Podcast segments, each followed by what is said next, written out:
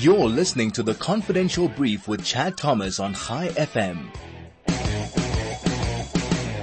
Joining me today is Zaakir Mohamed, who is a board member of the ICFP, and Chris de Beer, who's the executive manager. Before we get started, um, welcome to the show, Zaakir, and welcome, Chris. Hi, good afternoon, Chad. Thanks so much for having us on the show this afternoon. Zaakir, it seems like a lot is happening in the world of fraud and corruption. We're reading every day about what seems to be more and more evidence that there was in fact state capture. The battle is being won. Do you believe we finally turned the corner or is there still a lot that needs to be done? Uh, Chad, thanks so much. I think you've made a valid point there. I've said that I think in the last two years at least, we're certainly starting to see the tide turn. The fact that we know about all of these governance failures, the fact that all of this evidence is coming out through state capture is a testament to the fact that we're starting to see the tide turn and we're starting to see a lot of large organizations in the public and the private sector pay a lot more attention to their compliance functions and to ensuring that they are, that they have the necessary robust internal controls in place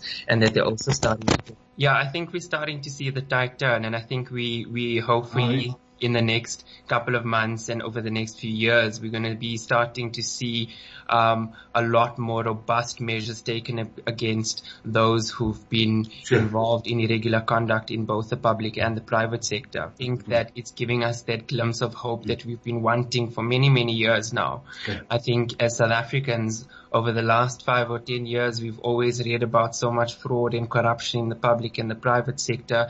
And to, to a large sure. extent, people have become so frustrated about it. And one of the questions I've always been asked is, well, when are we going to start reading the positive news? When are we going to start seeing action being taken?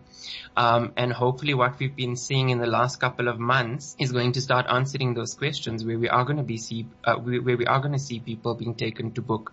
Um, and hopefully that will also act as a deterrent against those who may even think, um, about getting involved in that kind of conduct. Well, thank you for that intro, Zaakir. It's very interesting to, to hear from a professional such as yourself that, uh, we do have, um, the need to be optimistic and things may be about to change. We're going to take a quick ad break. Before we do that, I just want to remind the listeners that we are broadcasting live. Our content is always live, and we do that to keep it relevant. We're going to take this break so that we can get uh, Chris on the line, and then we're going to continue our conversation with the two members of the Institute of Commercial Forensic Practitioners. You're listening to the Confidential Brief with Chad Thomas on Chai FM. Joining us on the line is Chris Beer. He's the executive manager of the Institute of Commercial Forensic Practitioners. And we've already chatted to Zaakir Mohamed, who's staying in the conversation while we chat about the state of fraud and corruption in South Africa and how professional organizations are able to capacitate and provide the resources to fight this terrible scourge. Chris, welcome to the show. Thank you, Justin. You hear me? We can hear you perfectly. Apologies for any technical glitches earlier. Chris, one of the most important things in South Africa is the fact that we, we have complex financial crimes occurring, but there doesn't seem to be sufficient people with the, with the resources, capacities and knowledge to be able to fight this. What are we doing to capacitate the public at large to be able to assist in the investigation of crimes and most importantly, to capacitate the private sector in preventing their organizations becoming a part of this endemic of fraud and corruption? Chad, there's a number of programs that we've been involved with um, uh, the universities. Um, we've got the University of Pretoria, University of South Africa, and Northwest University is running comprehensive programs um, that is aligned to best practices uh, all over the world. Uh, we're looking at the outcomes of the training every year and identify those critical areas that we need people to train on. So universities are involved and I think from the ICFP point of view, we are driving that initiative. Zaakir, is there enough involvement from the private sector in the fight against fraud and corruption? We all hear that there's a symbiotic relationship between the private sector and the public sector. We see examples such as Bosasa, such as the Guptas, who were private organizations that somehow entrenched themselves with government officials to be able to plunder the public purse. How do, how do we as the private sector stand up and help in the fight against crime? And is the state willing to allow us to participate? Yeah, I think Chris, uh, Chad, that's that's quite a good point. I think to answer the first question, uh, whether there's enough involvement from the private sector, I think that you know, private sector entities are starting to get a, a, lot more involved. I think historically we've seen a lot of large corporations invest some money in having compliance function, compliance functions, especially with the multinationals who are subject to legislation in various jurisdictions. Um, they've been quite good at having compliance functions, etc. But now what we're seeing is other organizations also coming on board because they've realized that when it comes to issues of fraud and corruption, it's not just an issue of, you know, ensuring regulatory compliance. At the end of the day, issues of fraud and corruption do affect the bottom line of a particular organization. There's financial losses that, you, that these organizations would suffer. There's a lot of money that would need to be spent investigating and dealing with issues once they are uncovered. Um, and then there's also the reputational damage that an organization can suffer. And I think organizations are realizing this and they're starting to get more and more involved involved. But I think on the whole, we can, there's always room for improvement and there's always room for organizations to get more involved in the various initiatives that we do have in the country. Um, and I think that the private sector has a key role to play because they're the ones that have the resources um, that can assist with driving a lot of these measures that we've put in place.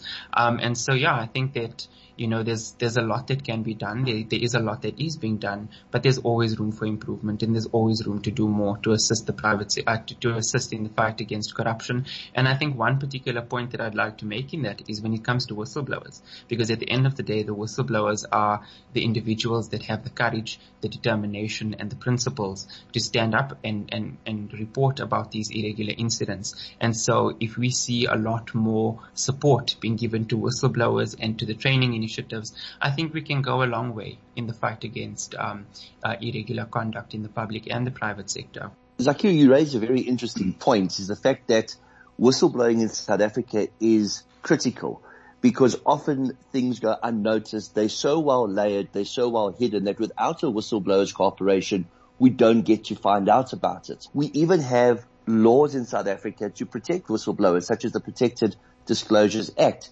Yet we've seen whistleblowers have become the target of those that they've exposed and it becomes difficult for them to become re-employed.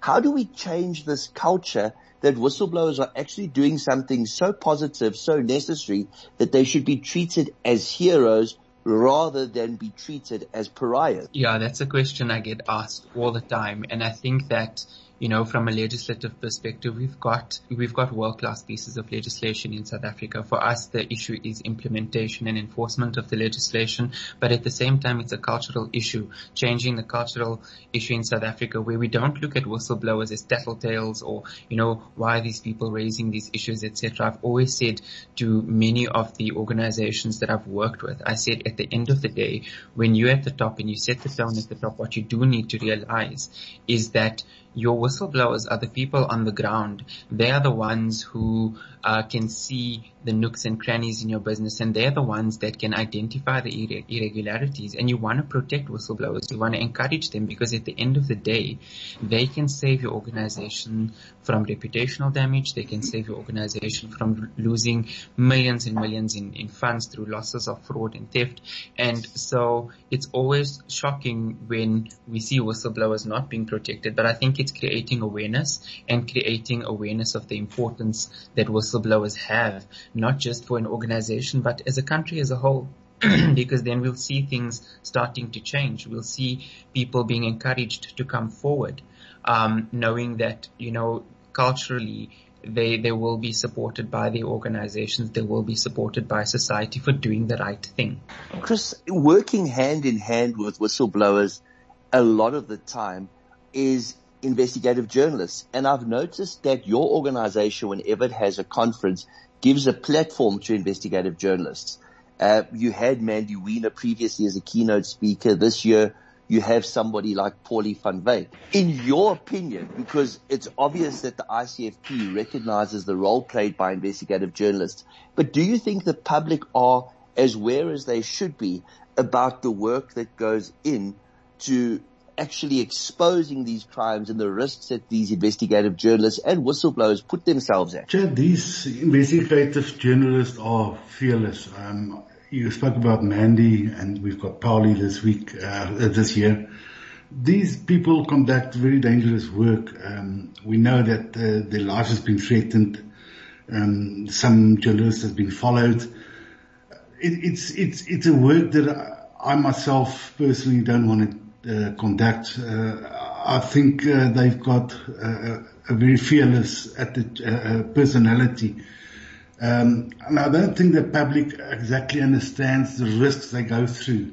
So, like Zaakir also said, we must should celebrate uh, the whistleblowers. We should also celebrate the investigative journalists. Does such a, a, a dangerous work. Zaakir, when one looks at the role of an investigative journalist, it's very similar to that of an internal auditor and a forensic investigator.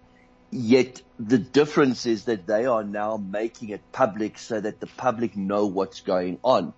When we talk about the internal auditor, we talk about the forensic investigator that works for or is hired by a private organization, one doesn't realize the type of expertise that is needed to investigate a complex financial crime.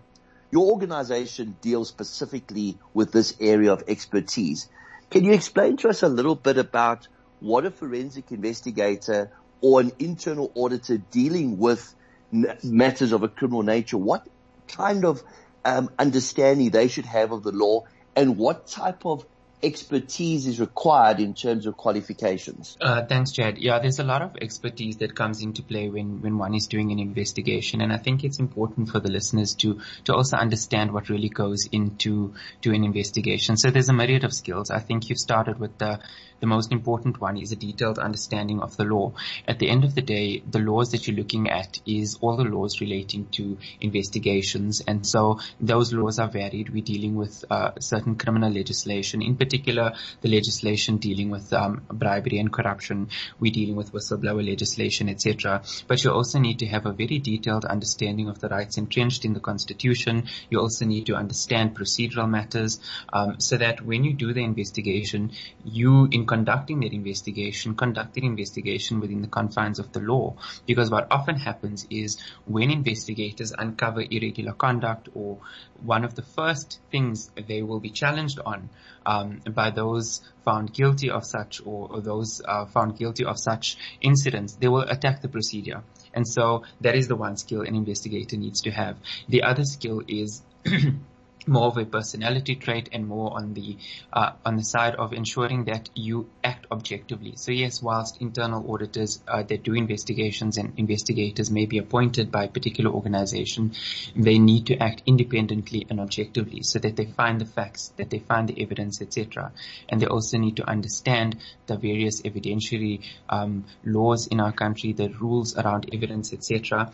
And then we're talking about uh, various different skills that you get in the forensic industry industry, and those are quite varied. Um, so we've got various specialists. So, for example, we've got individuals who do investigations that have the legal skills and they have a detailed understanding of the law. We've got forensic accountants, and they have a detailed understanding of the procedures and processes that accountants would follow when they're doing a complex financial investigation. Then we've also got specialist investigators, and they're very good at going out and looking for evidence, etc.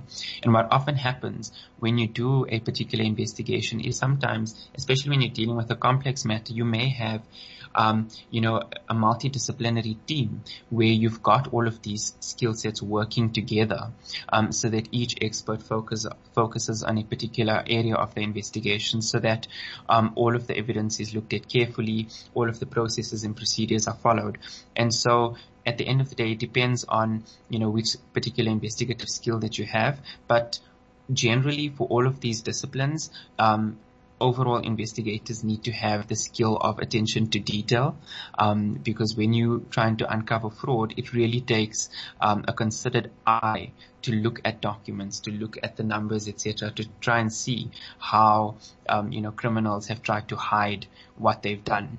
And I think what what I always say to to clients and individuals is that when it comes to criminals, they do this as part of their living. You know, they've, they've seen it as a particular source of income. So they focus on this every single day and they're always trying to find new ways of hiding what they've done. And so a core skill of any forensic investigator is to always be on top of their game, um, and look for the minutest details and always interrogate everything. So Zaki, one of the, the issues I have is that we have a lot of skills within the private sector that are not being utilized correctly. When it comes to money threat analysis, when it comes to looking at the layering in terms of money laundering, there is a skill set that is underutilized.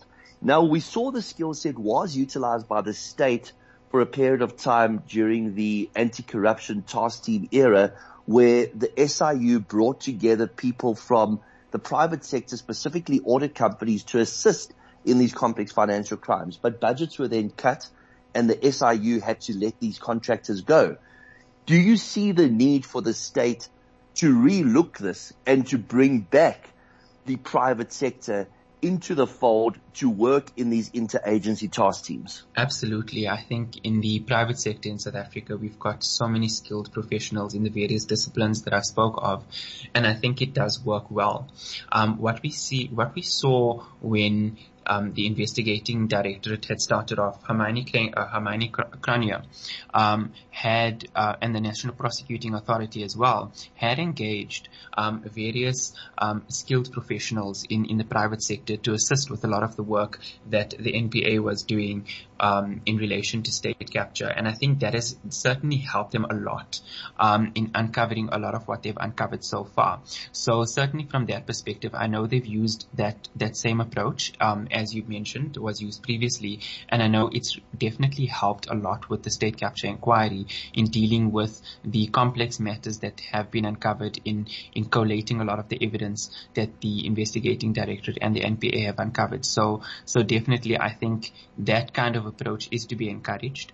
Um, and I think that, you know, the more the state focuses on doing that, um, it has the benefit of dealing with the particular issues, but at the same time, it also has the benefit of, you know, upskilling individuals in the public sector as well. Chris, when we talk about upskilling, there isn't much more of an upskill than the designation FPSA because that shows that somebody has reached the pinnacle um, of their training in respect of being a recognized forensic practitioner. But a lot of people are, are, are maybe unaware of the role that a forensic practitioner can play in the investigation of crime. Can you let our listeners know exactly what that designation FPSA means and how it can further the fight against fraud and corruption in South Africa by making use of these individuals with this expertise? Chad, yeah, FPSA, forensic practitioner, has, got six areas that they specialize in. So although we haven't started uh, looking at the specialized, specific specialized areas, FPS is, is a person that's a well-rounded individual that understands the legal side of uh, investigations.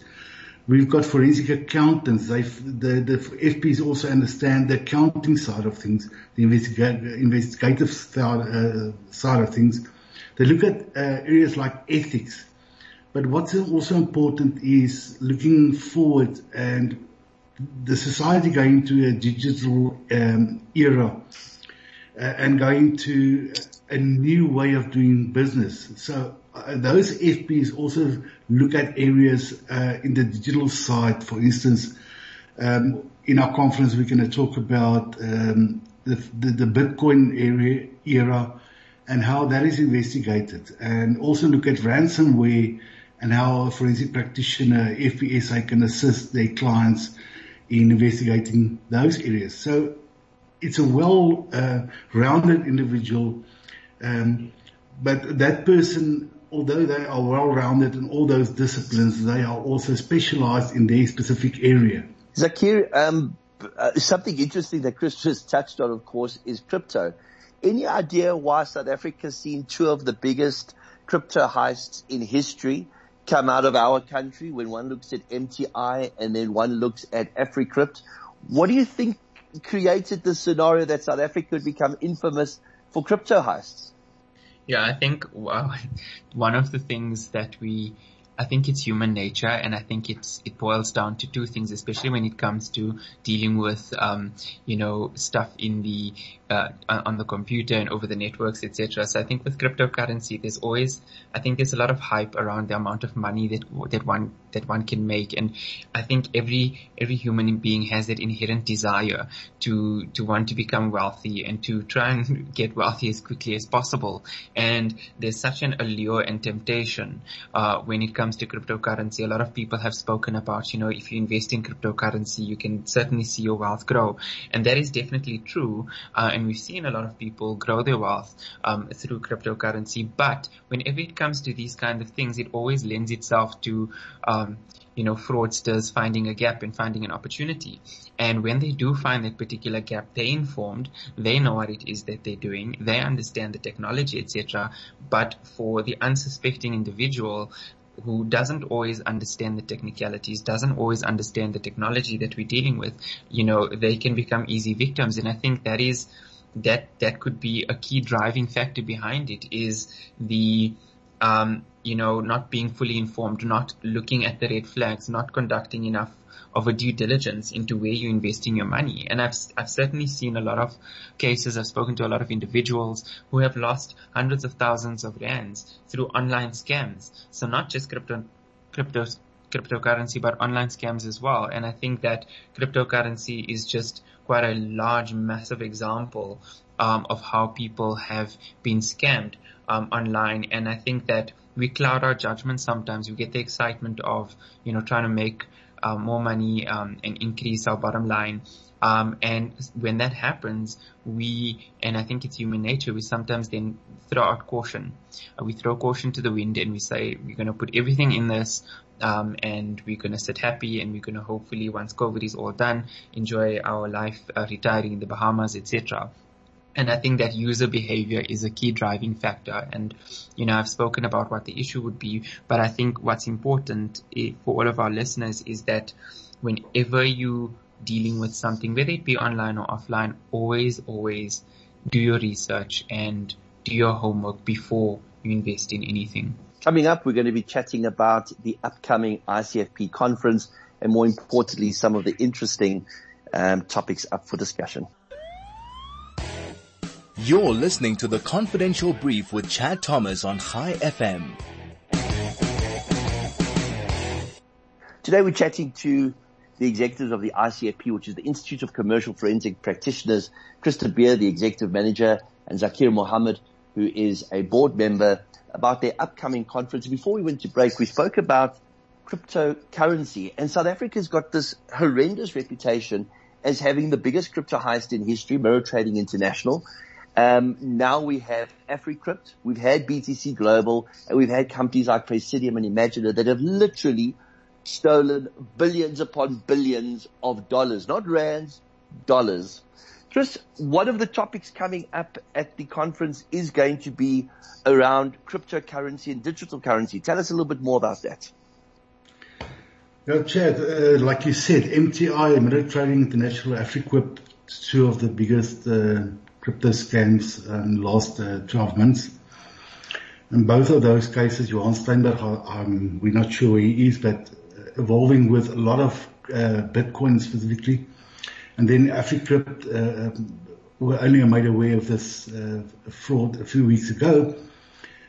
And, and, the idea of the conference and that specific topic, cryptocurrencies, is to equip our investigators with the knowledge and skills to start um, doing research and, and, and learning and development of their skills so they can investigate crypto scams in the future.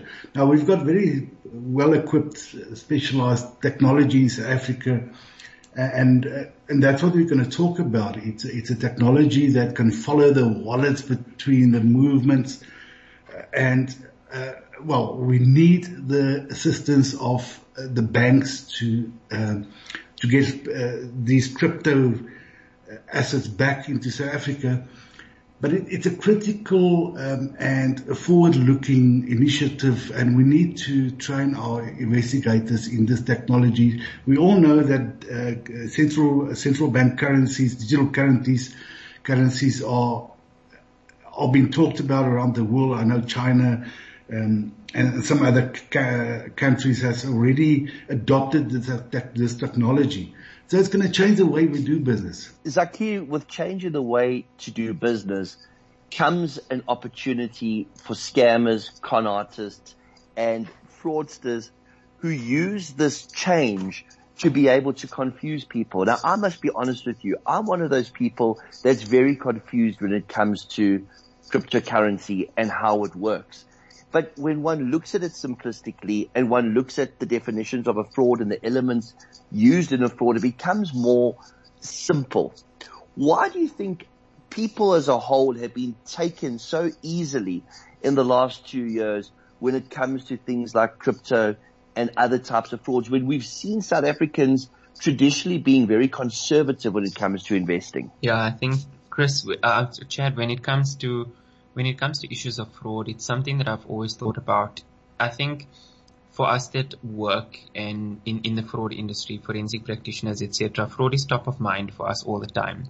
And so often you would find that our guard is a little bit higher um, because we're dealing with these incidents for our clients, we're doing these investigations, etc. But I think for the ordinary person in the public, you know, fraud is not always top of mind. We're dealing with our daily lives. There's a lot of pressures at work. There's a lot of pressures in our families or whatever the case may be. So there's a lot that's going on.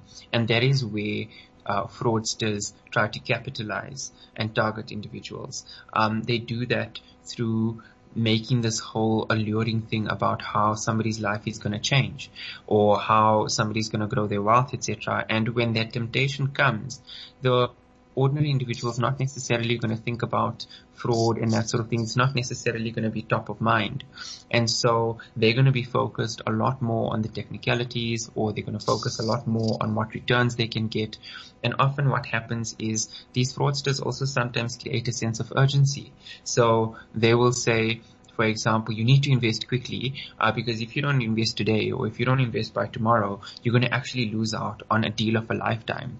And so you've now got an individual who is now thinking, okay, well, I don't want to lose out on this, and so I'm going to invest my money, uh, not realizing that actually um, if it's worth investing in, it's worth actually taking the time to do your research, to do your to do your background checks, to understand what it is that you're investing in, to understand who you're handing your money over to, etc.